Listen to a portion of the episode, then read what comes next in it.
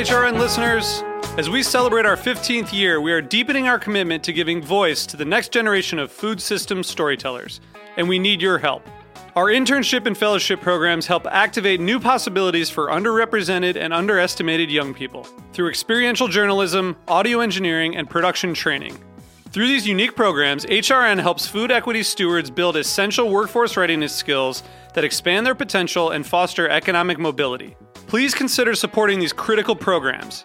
And with a minimum donation, you can be entered to win a dinner for two at an amazing restaurant in one of 8 cities and tickets to a concert at a great venue in one of those cities. We have incredible partners across the country who have donated as they also share our passion for helping to educate the next generation of food system storytellers. Check out heritageradionetwork.org/15 to donate and enter to win today. That's heritageradionetwork.org/15 to donate and enter to win today. And make sure you donate before March 31st. Thank you. You're listening to Heritage Radio Network. HRN is food radio supported by you. Learn more at heritageradionetwork.org. This episode is brought to you by Wisconsin Cheese. Cheese lovers, assemble. This fall, Wisconsin Cheese is proudly hosting their first ever Art of Cheese Festival. Head to www.artofcheesefestival.com to snag your tickets and cheese the day.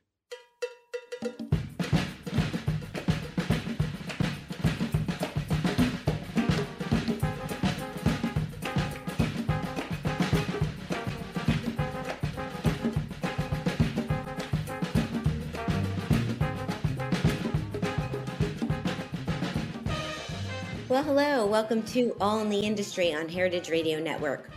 I'm your host, Shari Bayer, and it is Wednesday, September 27th, 2023. And this is our 366th episode of this series, which is dedicated to behind-the-scenes talent in the hospitality industry. Today, my guest is the owner and operator of a century-old New York City brand, and I'll introduce him fully in a moment. First, as I do in every show, I will start out with my PR tip. Then later, we'll have my speed round game, industry news discussion, solo dining experience, and the final question. As the founder of Bayer Public Relations, I'm going to tip the show off with my PR tip of the week. So today's tip is to celebrate lasting brands. Take time to acknowledge and commemorate longevity, whether it's something you have a direct connection with personally or a business you simply admire and respect. There's a lot to be said for brands that have an impressive track record and have proven their resilience and endurance by standing the test of time. So let's remember to applaud those who have made it for the long game. It's worth cheering for. That's my tip today.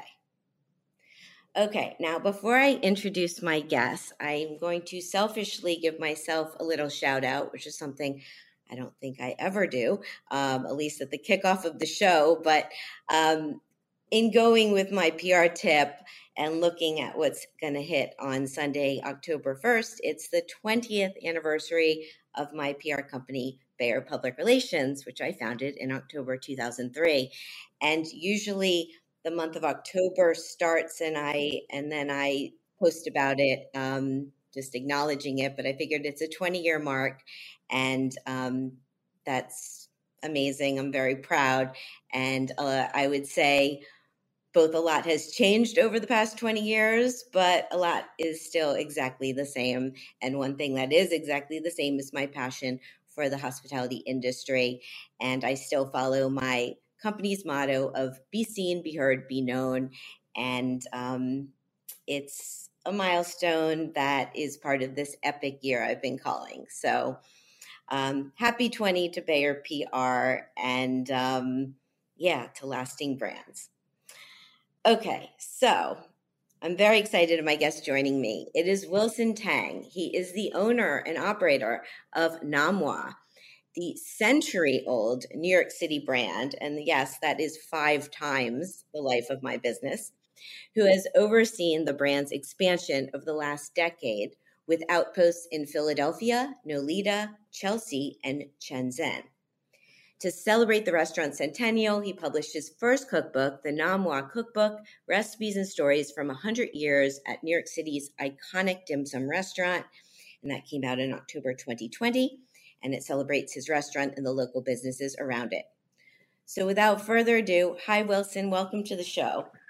Hi, thanks for having me. I am so thankful to be on your show. I've heard a lot about you. I can't believe you're celebrating a 20-year anniversary. So that's awesome. Congratulations to that. And I'm looking forward to episode 366 as your guest. Thank you. Thank you for joining me. I feel we've crossed paths over the years, and I've obviously known Nom Wah and been a fan and someone who's enjoyed many great meals there. And thank you for saying that. I feel it was just when I was thinking of this show and a theme for the show, I was like, well, it's kind of fitting that I'm hitting this milestone mark. But enough about me. Let's talk about you, and let's go. I always start with my guests and their background. And so do you want to take us back a little bit into how you got involved in the hospitality industry, and also for people who might not be as familiar with Nom Wah as the brand, a little about the history? Sure. I native New Yorker, really a downtown kid at heart.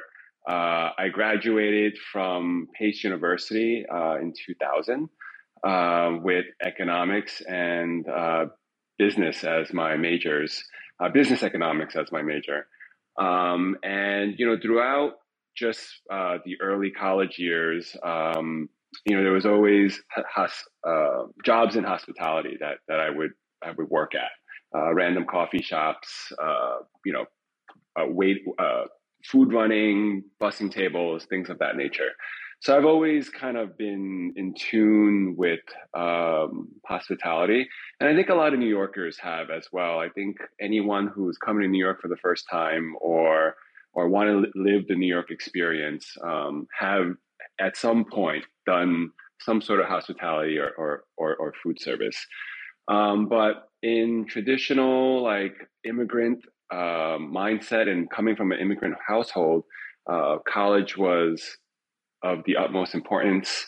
Working and going to college and getting a white collar job was very important for my folks. And I ended up working in finance. I was working at Morgan Stanley. Right out of school, I was working at an insurance firm called ING, and then I kind of fell back into hospitality when I was having a career change in my mind, and I thought about just going back and working at a cafe, which I did for a little bit around 2006 and 2007. And very shortly after that, with the help of my father, we opened up a bakery, coffee shop in Chinatown. And fast forward a couple more years, I had the opportunity to take over the Nom Wah brand that started in 1920 on Doyers Street. And I have been essentially at the helm of Nom Wah since 2010, and it's about 13 years now for me. And we've grown that brand from one store in Chinatown, and we call that the OG store, to a couple of different places in New York, like you said, in Philadelphia, and some licensing deals in Shenzhen, China. So that's like the Cliff Notes version of it, but hospitality is kind of runs in my DNA. Especially, I think anyone that's coming from immigrant parents would understand. As a Chinese American, my folks came here not speaking a lick of English, and they were almost forced to be working in low-paying restaurant jobs. My dad was. In the restaurant business in some capacity his entire life. He was a waiter when he first came and a taxi driver, and then slowly owned his own kind of cash and carry Chinatown restaurant supply wholesaler of sorts. So he is also really in tune with the Chinese restaurants in New York City. So I'm kind of following in my father's footsteps and my Uncle Wally's footsteps. Yeah, no, that's amazing.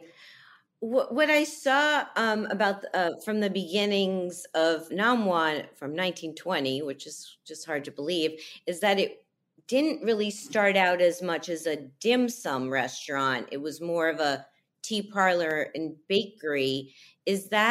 When did the dim sum become more a part of the brand? Or because I feel, and correct me if I'm wrong, but now I feel that is more what it's known for, or what you're known for. Yeah, I mean, like if you took dim sum as a category, it's small bites. The word dim sum, I think a lot of listeners know, means like a touch of heart. And it's got a long history from China, from like this back in the Silk Roads when travelers would stop along the side of the road to grab a bite. So in my eyes, it's kind of like something more recognizable would be like tapas style dining. And I think through the course of the decades for Nom Wah, it was, primarily like a hangout, like a community hub that had bakery items, coffee, tea, and some sort of dim sum items, because they're just like tapas-like things where you can kind of just snack on and whatnot. So it was always those kind of components, bakery, coffee, tea, and dim sum. And there were, in the 70s and 80s, before the influx of products from China, my Uncle Wally was making a lot of wholesale, like red bean paste or lotus paste that are used for the bakery business. So he was actually wholesaling a lot of these ingredients or items that would be used for bakery. So he was partially wholesale, partially bakery himself, and dim sum, tea, coffee on the side. So it was like kind of a mixed bag. And because my uncle owned the building, he kind of ran the business as he wished. He opened some days, he didn't open some days, but it was primarily a community hub. All the chefs in the neighborhood would come there to, hang out or like grab a smoke and a coffee before they go home. And it wasn't until I took over where I had these ideas of all day dim sum, and where we can use the same menu for essentially breakfast, lunch, and dinner. And going towards a cartless model where you order sheets, your items off of a menu and off of a sheet of paper, which in my eyes was like a great way to not have food waste.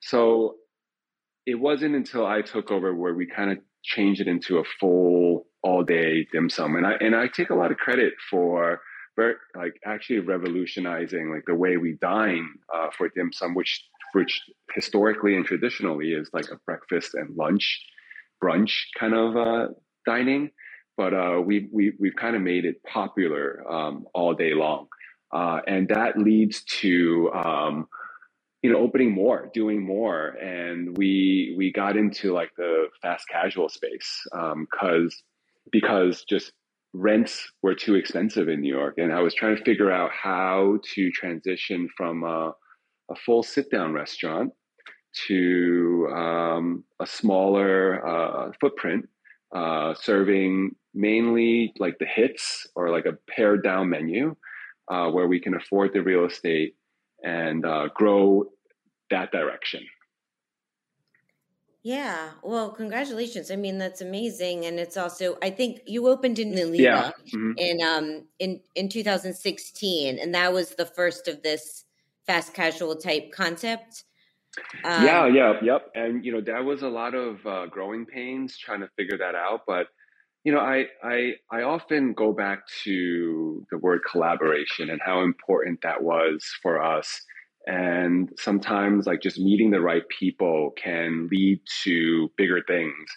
And I basically got reacquainted with my with a childhood friend, Ziyu Lai, and he was just watching the way I was running the restaurant, and he and I were really good friends, and he wanted to take a stab at this line of business as well. So him and I worked together to open our first fast casual outpost in the history of the brand in 2016. But also very serendipitously, I met a young chef by the name of Calvin Ng, who is now the executive chef and owner of Bonnie's in Brooklyn, which has gotten awesome. All the, yeah, awesome place, has He's really, awesome, yeah. yeah, really kind of like took this Chinese, American, Cantonese cuisine and elevated it even more. So I'm very proud of my work there, opening up, you know, the first Nom Wah outpost, as well as being able to work with like-minded individuals in my organization to help grow the brand. So, you know, it was a lot of growing pains, of course, you know, figuring out what to put on the menu, figuring out like the different kitchen equipments. You know, we're not in a huge kind of Chinese kitchen anymore. We don't have like these elaborate steamers and like big woks and you know, certain firepower that we need for Cantonese cooking or wok cooking. So there was a lot of growing pains there, but we somehow managed to figure it out. And you know, from Nolita, you know, we made some mistakes. You know, we either grew too fast or didn't have the right people to collaborate with. But we continue to push that side of the business in the fast casual space. And we had spent some time in the Market Line in the Lower East Side, as well as Canal Street Market in like the Chinatown Soho area. But we finally also landed at Pier 57, and it was a great collaboration between Google and Jamestown as the real estate partner to open in that space. And that place has been, you know, our first location, you know, above 14th Street, which was also very exciting for us to see a new neighborhood and demographic of people. So we are continuing to learn in this process. You know, as we grow. But, you know, I can't say enough about just the people in my organization. You know, Barbara Leung, who has really taken on the operations along with one of our chefs, or two of our chefs, Julie Cole and Chef Carlos Barrera, who have really taken our fast casual space and really grew it into what it is now. And we've also grown into like a central kitchen. We have started using automation to make a lot of our products. So we have like a central kitchen with, you know, dumpling making machines now, and figuring out how to scale the business. And, you know, I want to mention how like the pandemic had a sweet spot for us too, because while all the restaurants were down, you know, we tried to keep our team employed by trying to sell frozen dumplings. And that really took off for us. And now we are kind of doing the frozen food business. We recently got USDA certification. So we are making our dumplings in a USDA regulated facility.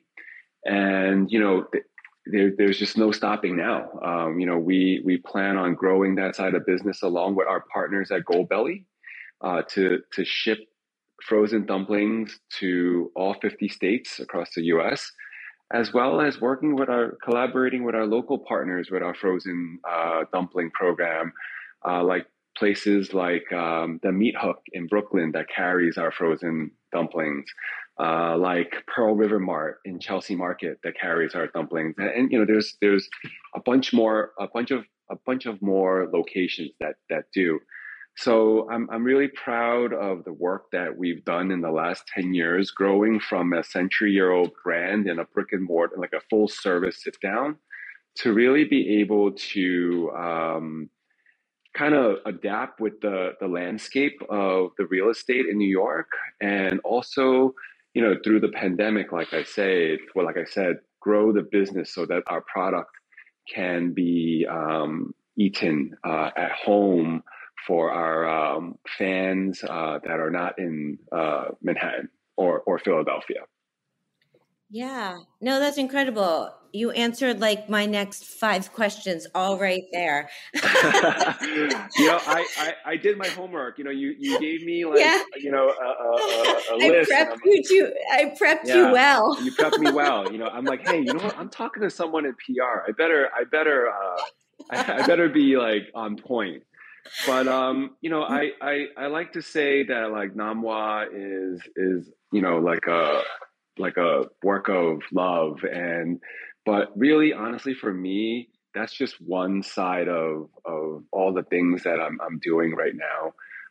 You know, me as an individual, I've kind of diversified, my, holdings in like hospitality and food service. You know, I've tried to like make investments in other brands as well. You know, I have, you know, kind of skin in the game, or like points in, you know, a beef noodle soup concept called Whole Foods in the East Village. I'm a partner in People's Wine with Fabian and Jeremiah Stone. Yeah. So well, I went to Contra last night. Oh, did you? Yes. This is their final closing hurrah, or right? Changing the concept. Yeah. Yeah. And I walked by your spot in Nolita, and I took a picture outside. Amazing. Yeah. I've been there before, but and I would have gone in and eaten if I didn't have dinner plans, but well, we're always there. I was in your hood. Yeah, you know how to find us. But yeah, I've kind of like diversified in like helping other or like investing in other food concepts. You know, like there are some beverage brands like Sanso's sparkling water. I invested in Boba Guys, which is like a beverage company that makes like bubble tea in New York and California. So I've kind of diversified. You know, there's also like a kombucha brand in Tampa called Mother's Kombucha that I've kind of invested in as well. So, you know, it's not just Nom Wah for me and the growth that we have there. I'm also trying to give back and collaborate with other food entrepreneurs and food brands that are out there right now. Yeah. But that's, I mean, it's amazing what you've done, and just touching on some things you said, I mean, going into the frozen dumplings and that market, and I think that's smart and amazing. And I think I saw online that nationwide that your products are available through Goldbelly. Is that? Yes. Yeah. Yeah. And that was really like something that happened, you know, because of the pandemic. You know, we were trying to work in a way to keep people employed, but we needed to exhaust this product because none of the restaurants were open, or they were open only in a limited capacity. So, you know, my team got together, and we got some bags printed, and we just kind of bootstrapped this idea. Like, we would make the dumplings, freeze them, and like start marketing them. Yeah.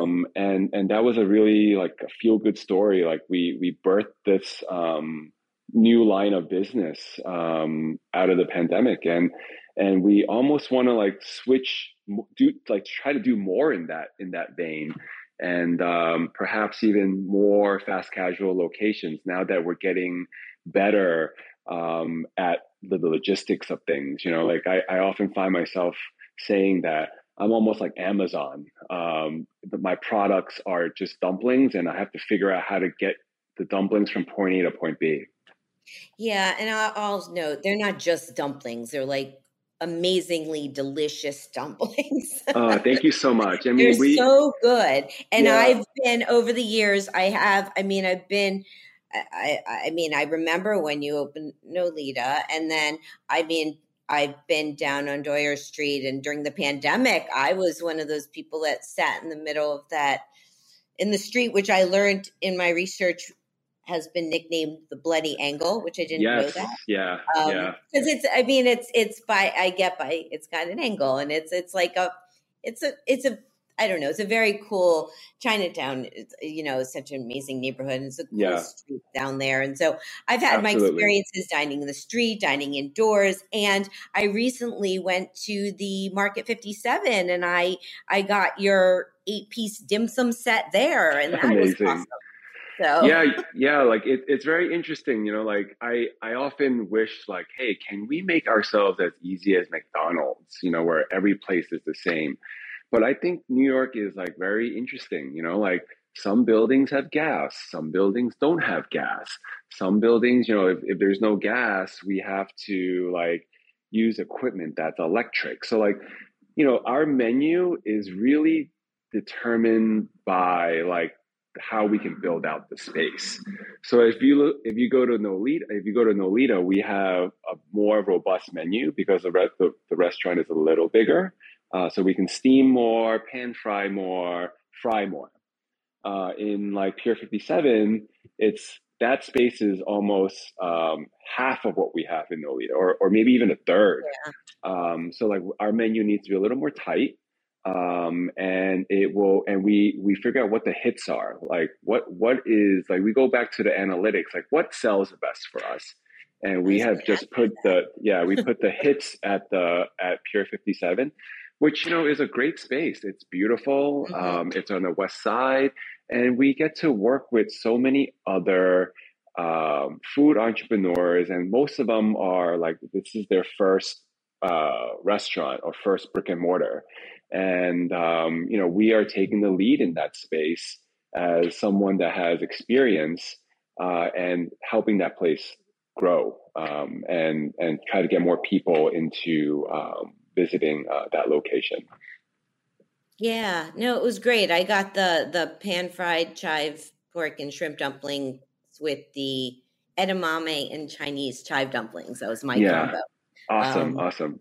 Yeah, I mean, you can't go wrong. And it's like, to me, it makes complete sense going into the fast casual market or doing that, because I feel it just works, and when I was there that time, I was like, I didn't have a lot of time. I was hungry and I just wanted like a quick, delicious fix. And it just fit that, perfectly. Amazing. So that makes me so happy to hear. Yeah, no, but it's true. It really was. I was like, this is exactly what I want right now. So, So let me ask you, I had some questions from my last guest, which you've touched upon and we don't have to dive so into, but as tradition of my show, I need to ask you my questions. So, sure. So on episode 365, I had on Adam Reese. He's the owner of Adam Reese Company, and he's a partner in Itani Ramen in Oakland, California, and he's also got crew in Brooklyn, and he is the board treasurer at Heritage Radio Network. So he would like to know, he's asked, how do you deal with taking 100-year family legacy and probably breaking some rules in your ideas of how to grow it and expand it? He also asked, he was recently at one of your Nom Wah locations, and he noticed that you have such great branding, but he said your takeout bags weren't branded, and he was just wondering about like the decision behind that, because it's interesting to see where people balance how they're spending.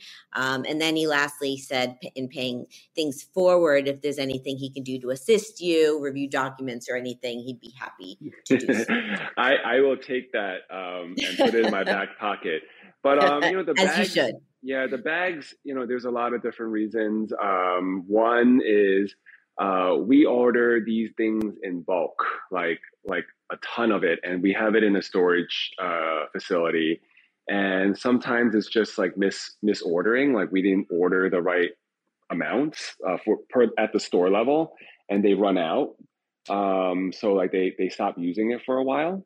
That's mainly why sometimes we end up using plastic, or another reason is if it's raining or the weather's bad, or we know it's like for delivery, we often put a plastic bag over it just so that like the rain doesn't cause this like the paper bags to break, or if it's like, if we know it's traveling and it's saucy, we try to put it in a plastic so that if something kind of opened up inside, it wouldn't be a complete disaster.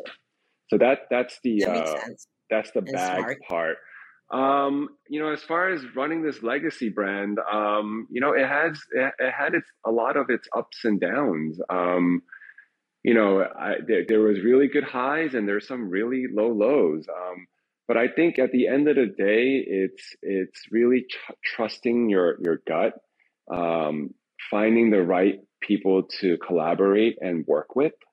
But also, I think my parents' generation of like these like handshake agreements can no longer kind of exist. I think in this day and age, as we do more and more, I think we need to hold each other accountable, or especially with your collaborators and your partners, and make sure you have like legal involved, and make sure you don't pour your heart and soul into something to later on find out that like, hey, paperwork wasn't done right, or there was an argument or disagreement, and it causes problems. So like, I would say, because we are doing so much these days, it's often a good idea to slow things down and make sure, you dot your I's and cross your T's before you kind of jump into it.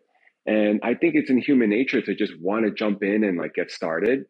But I really believe that, there's a legal system for a reason. There's lawyers in this world for a reason. And to always seek that advice out, especially if it's not if you're not an expert in it, but to really get the legal side of things buttoned up before you proceed with anything.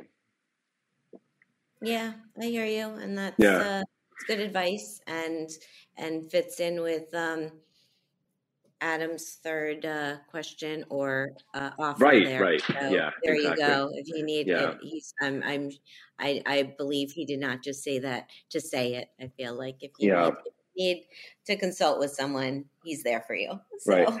But, I think we the story went from like the legendary Nom Wah in Chinatown to like, opening all of these fast casuals and smaller footprint locations to, fully integrating like our supply chain, right? Like I produce all my own stuff for all the locations and into like CPG, right? Consumer packaged goods. But I don't want to like discount the allure of a restaurant, right? And like, there's so much that goes on in a full service restaurant. I'm still in love with that side of the business, with hospitality in general. The feelings I get from watching people being satisfied with food and drink, and like their conversations between diners is always magic for me. So, I don't want to tell your audience that like, oh, the full service restaurant is dead. I still think, I have this love affair with restaurants, and I think everyone in hospitality does. And I plan on doing more in that vein as well in the near future. We've got some projects lined up. One is kind of like a offshoot of Nom Wah Tea Parlor in Nomad, called Nomad Tea Parlor. I've just been incredibly blessed to be able to work with different collaborators, and we're opening up this Nomad Tea Parlor in Nomad on Fifth Avenue later this year. Construction. That's exciting. I remember I saw something on that, and I think it's very cool. Congratulations. Yeah, so So that's in the pipeline. You know, I'm collaborating with two other restaurateurs, and this would be our first project together. But the idea behind the concept is, again, small bites that are in the vein of Chinese American dining, like the stuff I do in Nom Wah, but more Americanized, stuff that I recognize and my business partners recognize, but also in a very beautiful setting, well designed. It's got a great vibe, but also paired with tea cocktails and like a full beverage program. These are kind of things that I think is starting to happen in the just the Chinese dining space, to incorporate a beverage program, which often is not included. You know, like if you go to most Chinese restaurants, it's usually just beer or wine. There's not many places that actually have spirits. So I'm really looking forward to that. To doing a bar program. Who doesn't like a bar seat, you know, having some Chinese food? And I think we'll be, you know, one of the first to do that. So more on that coming up soon. Great. But you know, speaking of bars, I've had these friends in New York for so long that, you know, they wanted to open a bar. And I met this guy, Evan Hawkins, who is native from Atlanta, but has been living here in New York for 10 plus years. And he had this idea of opening a bar for like the longest time. And I feel so lucky to be able to collaborate with him and to join him on his journey of opening his first cocktail bar in the East Village called Romeo's. And very cool. Yeah, exciting. Another partner in that project is Reed, who is the owner of Virginia's in the East Village. Oh, also, yeah. Very cool restaurant in the East Village. So I'm excited to be on that project. That should be opening up by the end of the year. So we've got kind of a lot of moving parts, and just very excited and blessed to be able to share this with you and your listeners. And Thank you. It's I look forward to checking all these out. It's a good reminder for me. I have to get down to Virginia's. Yes, and their burger. Don't forget their burger.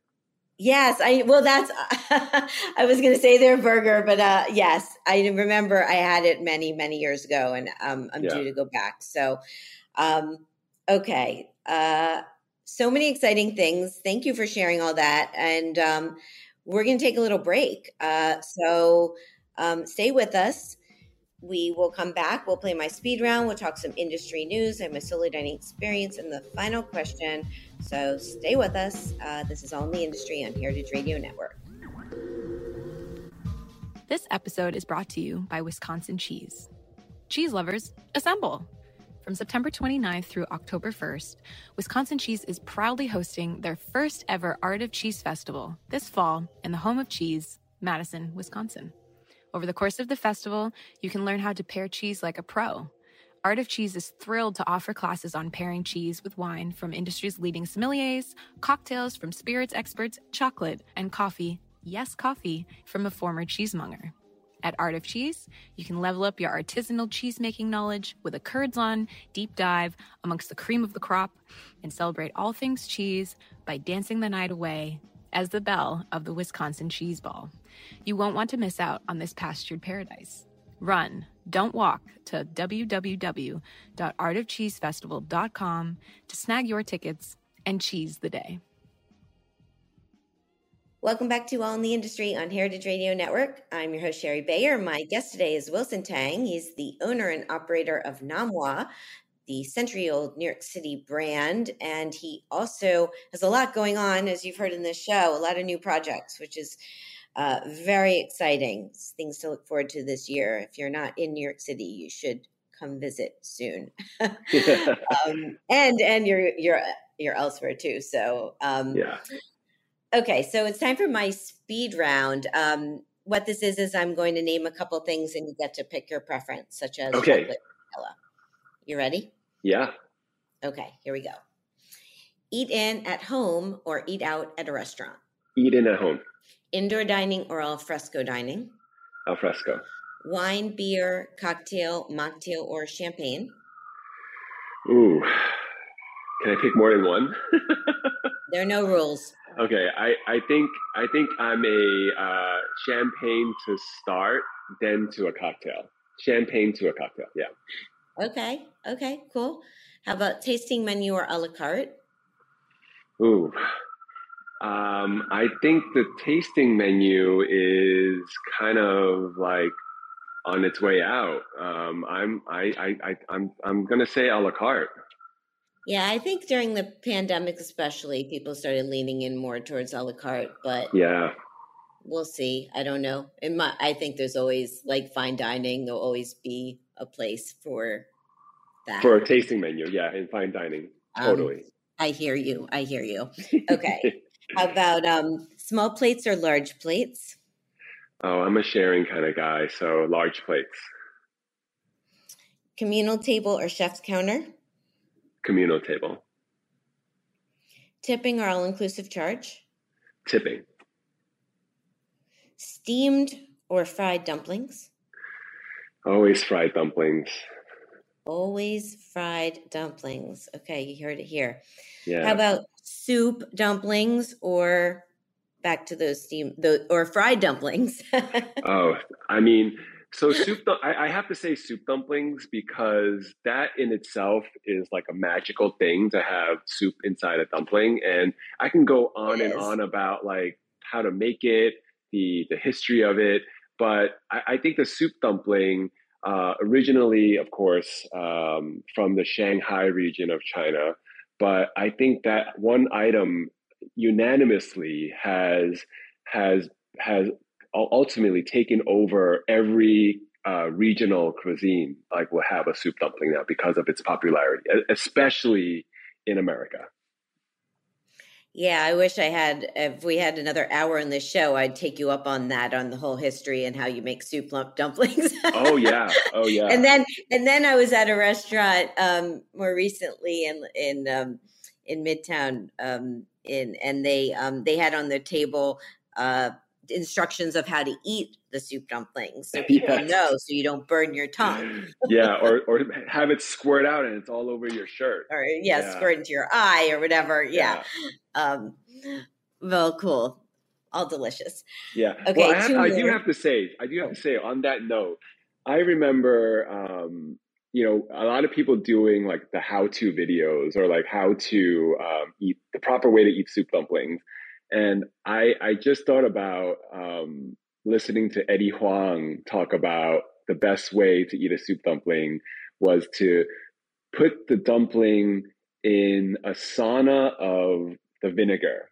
And you basically bathe the dumpling in like the spoon of vinegar before you put it in your mouth. That way it cools it down a little bit, but like you still get the vinegar taste to it. And I thought that was the most cool way to explain almost like a sauce sauna to before you consume it. Like you put it in the sauna of vinegar and ginger slices. Yeah. But isn't that too much vinegar? That's what I'm thinking. Just kind of like dip it a little bit and then you bite the tip off. You bite the tip and then you kind of like scoop some of that in, and then you just once the temperature has been brought down with the vinegar. Now, then you put it in your mouth without burning yourself. Oh, you're putting the vinegar. You're biting it, and then you're putting it in. I thought I missed that at the beginning. I thought maybe you're just like drenching it in vinegar. No. Yeah. I thought that was the best way to do it. Okay. Yeah. Okay. Now I'm okay. I'm just getting all these cravings. I need to get a burger. I need to go get soup dumplings. Yes. Okay. That's what we're here for, right? That's what we're here in hospitality for. Get your taste buds going. Exactly. Okay. Did I ask you cheese plate or dessert? No. Cheese plate or dessert? I would do dessert over a cheese plate. Okay. And the last one is Manhattan or Brooklyn? Ooh, I am a Manhattanite. Got to stick with Manhattan. All right. There's the game. Yeah, you heard it first. Heard it first. And yeah, we'll see. Like 2 years from now, you'll announce your opening in Brooklyn. Yeah. I don't doubt it. Prediction. Yeah. You're manifesting. Well, great. That's the game. So for industry news, I just picked an article that was in the New York Times today, and it came. It's entitled, "The 25 Best Restaurants in Los Angeles Right Now Are Current Favorites in One of the Greatest Food Cities in the World." And this is by Tejal Rao, who's the critic at large for the New York Times food section, and she lives in Los Angeles. And I figured last week I talked about the whole restaurant list they put together for 2023, covering the United States. And then I tend to talk a lot about, New York restaurants on the show. So I figured, well, why don't we talk a little bit about Los Angeles? Yeah. Great city. So it's a great list. I mean, it's, I think lists are lists. You're not going to be able to name every restaurant that is amazing in one city, at least I don't think. But there were a lot of great ones on this list, and a lot I've been to. Anajak Thai was on it. I recently went to Antico Nuevo. I've been to Favel, Birdie G's, and then there were and Found Oyster, and then there were some obviously I haven't been to yet that I had on my list to want to check out. Like I'd heard something about this restaurant, Yes. And Yangbang, if I'm saying that right.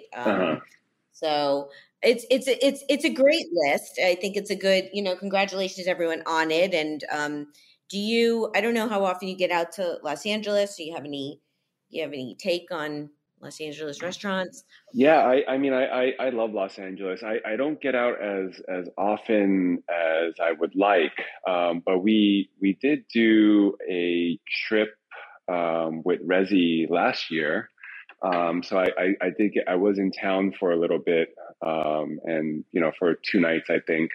But I think, this one is like an oldie but goodie, but Justa continues to be like the top of the list for me as far as like a California restaurant with the, with all the breads and sandwiches, and the dining section outside, like the very communal dining outside, that continues to be my all-time favorite. And I do go there at least once every time I'm in LA.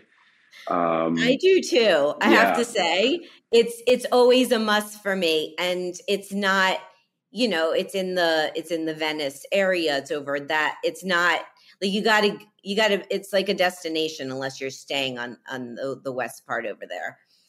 So, yeah, but it's always worth it. So I agree. Yeah. I haven't been, this year. I was in San Diego earlier in the year when the kids were on spring break, but I was saying, I haven't read that latest list that came out, but I'm sure to go do it and make some notes on it and get ready for my next trip. Maybe later this year or at the beginning of next year. Yeah, I'm going to be, I was in LA earlier this year because, it was exciting. I won this award for my show. I got the Best Host Award at the Taste Awards. Oh, that's so cool. It was really cool. So I went out to LA to go to the awards gala, and I got to eat my way through the city as much as I could, which is always what I try to do when I travel. And that was when I that trip, I went to Anajak Thai, which was awesome. And then, but I'm going to be back actually at the end of October because I'm doing something with my ChefWise book at the LA Chef Conference that just came out. I'm going to be signing copies of my book. And so I'm going to have a little time there to explore. So I look forward to checking out some of the places on this list and going back to places, I've been to that I love, and just new places. It's always, LA is really a strong restaurant scene, and there's a lot of awesome options. Yeah, I can't agree with you more. So Cool. So that's the article. Check it out. And congratulations again to everyone on it. And always, good for people to, I think when I'm, as travel guides for people who are not as familiar with cities, like it's a good reference. So there you go. Okay. So it's time for my solo dining experience. So this week I'm going once again back to Ann Arbor because I just had to share about Zingerman's Deli, which in fitting, again, back to my theme of the show with my PR tip is Zingerman's is now over 40 years old. So it's another brand that's just been around for a long time and has had legs. And as people have listened to the show, maybe last week or before when I interviewed the CEO and co-founding partner, Ari Weinzweig, saying that right, in episode 364, Zingerman's is in Ann Arbor, which is my school, University of Michigan in Ann Arbor, where I'm a proud alum, and I went back recently for a game and to do the interview, and this is when I went to the deli. So I'm going to share more details now. So the location is 422 Detroit Street in Ann Arbor, Michigan. The concept is sandwiches and full-flavored, traditionally made food since 1982. They said the owner is Ari Weinzweig. Why'd I go? Well, it's an institution. I love the food, and you just had to. If you're in the area, you kind of just have to go. So my experience. So after I did my interview with Ari in the morning. We were actually in the area he calls the South Side, where his office, the Zing train office is, and he's got Zingerman's, his coffee shop and the treat shop and the bake shop. And I was over there, and after my interview, Amy Emberling, who's one of the original bakers and a current partner, and she was my guest in episode 337, she was super kind to give me a tour of the bakery. And I got to see the production. She sent me away with some amazing treats, like their Bostock, which was delicious, and a cheese and cherry Danish. And I had all these little snacks, and it was so great to meet her because we had done our show remotely.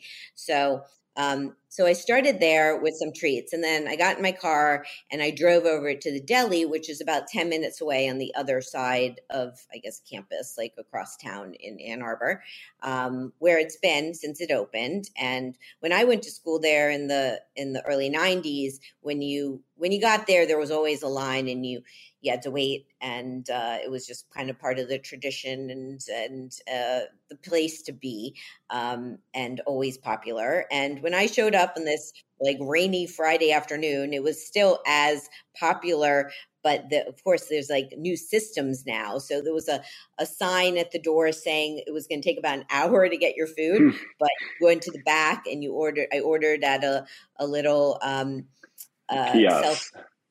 computer, you know what I'm talking about? Self-kiosks, little kiosks. Yeah, because and actually, just to segue for a sec, at your location, I remember when you opened in Nolita, you had that as well. Yeah, we still use still that. Still, the ordering is there? Yep. Yeah, we have both. If you are both. A regular, you know what you want, you come in, we have two terminals, you kind of just put your order in and you swipe your card. But we also have a terminal where you can talk to someone too if you need, if you have questions or, you wanted to pay with cash or you want to just talk to someone. We have both, which actually works really well for us. There's definitely customer engagement, but if you don't want to talk to anyone, you just want to order your food, sit down, eat, and leave, we have that option available too. Yeah, and this was similar too because in the back area they they had six or seven of these, but there was someone there helping, and I did have a question for him, and he was helping us guide how to order through it. But if you knew what you were doing, you obviously didn't have to talk to anyone. You just placed your order, and then you got a ticket, your number, and they texted you when your order was ready, which is how it worked. And it was actually quicker than. It took about 45 minutes for my order to come, and during the time I went across the street and I did some work, and I it went by pretty fast. So, right. Well, that's the new norm. The whole the computer. You got to use technology to your advantage, and I'm a big fan of that. Yeah. Well, it makes sense. And it makes sense because, like, this is a very, this is a popular deli spot, and people, and there was also a whole area where, people can just pop in and pick up their to-go orders, right? Which, they order in advance, which I think the students at the school are now doing a lot of, or delivery too, but you can do that too. So for me, when my order came, I then went upstairs. Zingerman's they have a lot of space. They have an outdoor picnic-y area, and it's a 2-floor building that has a lot of dining upstairs. And so, I started my meal there. I over-ordered, as I've been doing a lot lately. And what did I get? So I couldn't decide. So I got 2 sandwiches. You always save one for later, Well, it was like, they're similar but different. I got the Zingerman's Reuben with the corned beef, Swiss Emmental cheese, the brinery sauerkraut, and its own Russian dressing on a hand-sliced grilled Jewish rye bread from the bakehouse. Ooh. And then I also got the Georgia Reuben, which is basically the same, but it has all-natural, preservative-free turkey breast, and it has coleslaw instead of the sauerkraut. But it was like, they were both so good. It was just delicious. And I had leftovers, and they were very messy to eat. I made a mess. The corned beef was really outstanding. It's just such a good sandwich. It's just, the quality is so good, and it's indulgent, but it's like. Now, you just gave me like the biggest craving for like a cat's sandwich, like a cat's pastrami sandwich with a pickle right now, and like I'm like kind of salivating thinking about that. Well, that's I would say. Well, I'm going to get to my tip and I'll share something, but I would say in New York, like, if I'm craving a corned beef, like a hearty sandwich, Katz is I would say the place to go to. So. Yeah. And Zingerman's is known for that. The menus, it's a giant menu. There's a lot of choices. And with my meal, I also got a Diet Dr. Brown's black cherry soda, which is... That's the best. I don't drink soda that much, but I think that's my favorite soda. Yeah. When you're eating a sandwich like that, you got to do that. And you have to, it just goes. You just do it like periodically, you have that combination. Like you couldn't be able to do that like once a week, maybe once a month or once every 2 months. But that's definitely a very comforting meal. It really was. Yeah. It was wonderful. The ambiance, as I said, is upstairs. It's very casual. And then downstairs, there's different counters, and you can get, there's provisions are sold, and there's bread.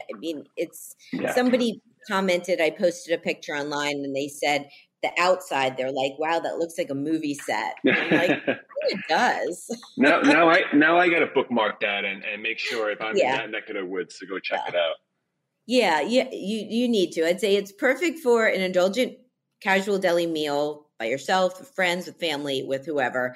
And the interesting tidbit is, so Zingerman's is popping up in New York City. Anyone here, you can have an opportunity. They're going to have 7 sandwiches, including the Reuben that I had. And they're doing a pop-up on October 7th at the Ollie Ollie Market, which is... Oh, on the west side, yeah? On the west side, West 26. Yes. So it doesn't look like it's a one-day pop-up, and I don't think they're selling tickets. I think it's a, get in line situation. So it starts at noon on October 7th, and Eater wrote about it, Eater New York, if you want more details. So Zingerman's is coming here for a day, and I missed Ari was here at the Welcome Conference last week, which was at, and he was a keynote, and I heard him speak, but I didn't get to see him in person and say hi again, but he was a great keynote, and I got his book. And so, it was all, my trip was great. And fun fact is, in upcoming shows, I'll share more about that trip. I also stopped in Detroit. I ended up in Cleveland because in the middle, I went to the Roots Conference in Ohio, where I was a speaker. I was at the Chef's Garden. So that was like, it was like a whirlwind trip in Ohio and Michigan. Yeah, and I tied together. Yeah, you're keeping yourself busy. I'm keeping myself busy, say the least. I run around so much, and then I try to put it all on social, and I can't keep up with myself. So, But it was so good to be back in Ann Arbor. I popped into a place I used to work called Scorekeepers as a cocktail waitress, and I just looked around, and it was like nothing had changed in 30 years. You see, it is true. Like everyone has had at least one experience in hospitality, right? Like everyone has done it. Yeah. Oh, I worked since I was like, I could drive. I had, you know, waiting tables job, hostess job. I mean, I've been front of the house and back. So, but it's true. I think everyone should work in the hospitality industry or service industry at some point. Yeah. To get a taste of it. But really makes you tougher. And appreciate how hard it is. So, Okay. So just to finish up on my Zingerman's, the cost was $42, not including tax and gratuity. Would I go back? Yes. Their website is zingermansdeli.com, Instagram, Zingerman's Deli. That's that. It's time for the final question. So my next guest is Matt Kleigman. He is, along with Carlos Querete, has opened and operated nearly a dozen food and beverage outlets, including The Smile, Smile to Go, the Jane Hotel Ballroom and Rooftop, Rushmeyer's in Montauk, all in New York City. And he's also partners with Noah Bernamoff, and they have Black Seed Bagels together. So I'm excited to talk to him. He has a lot of very successful food and beverage concepts over the years. So, Wilson, can you ask a question for Matt? Yeah. You know, those are some heavy hitters on that list of food and beverage places. But I guess, I have a bunch of questions, but I think one question that will put a smile on a lot of people's faces and will actually pique some people's interest is, especially with their Black Seed Bagel concept with Noah, we had did a collaboration with them a few years ago that went viral. I don't know if you remember, but it was called the Balgal, and it was a marriage between a bagel and a roast pork bun. And I don't think I had that. No, I want it. Okay, so I'm manifesting now. If Matt and Noah hears this or are listening to your show, and maybe with the great graces of God that Diana comes back. You know, I heard that Diana has, whom was the head baker at Black Seed, is now with Hot Bread Kitchen, but maybe this could be something that I'm manifesting, and we bring that Balgo back with Matt and Noah and Diana over at Black Seed. And, you know, we did it a couple of years ago.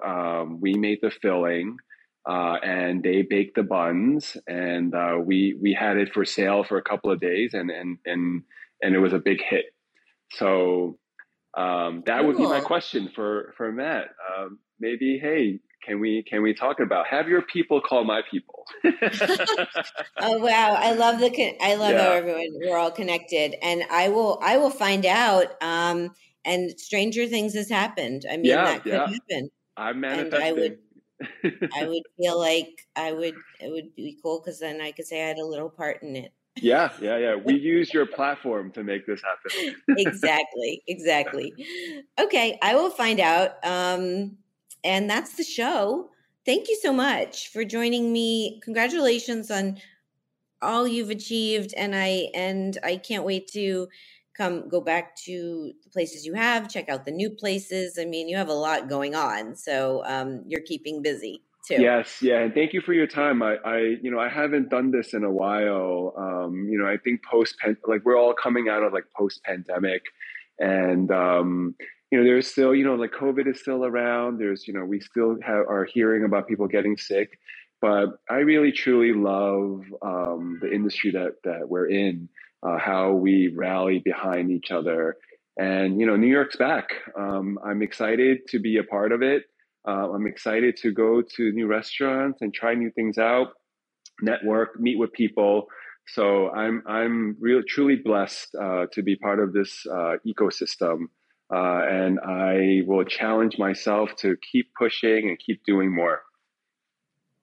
Amazing. Well, congratulations. Thank you for joining me. And I hope to see you in person soon too. And yes, please. We'll toast with some dumplings. Awesome. Nice talking to you. Same here. My guest today has been Wilson Tang. He's the owner and operator of Nom Wah, the century-old New York City brand. And you could find out more on his website, nomwah.com. That's NOMWAH.com. You can follow him at Dim Sum NYC, at Nom Wah, at Nom Wah Nolita, and at Pier57.nyc. You can follow me at Shari Bayer, at Bayer PR, and at All Industry. My Facebook page is All in the Industry. My websites are BayerPublicRelations.com, ShariBayer.com, and AllInTheIndustry.com. All of our shows are archived at heritageradionetwork.org. We're also on iTunes, Stitcher, and Spotify. Check out my new book, which is out wherever books are sold, and it's called Chef Wise, Life Lessons from Leading Chefs Around the World, and it's by Fiden. And if you happen to be in Philly on October 9th, which is Columbus Day weekend, I'm going to be there. I'm doing a happy hour event with the Cookbooks and Convos by Sisterly Love Collective, and we're doing it at El Mercury Restaurant. And I'll be signing copies of my book, which are included if you get a ticket, which tickets are available on Open Table. And I'll be reading from the book too, and we'll have drinks from Delola, which is J-Lo's brand of cocktails. Lynette Morera is going to be there making drinks. So come see me, and it should be fun. And that's it. Thanks to my engineer today, Armin. Thanks again to Wilson and his assistant, Barbara. I'm your host and producer, Shari Bayer. I will be back with a new show next week. I hope you'll tune in then. And thank you, as always, for being part of All in the Industry. Bye.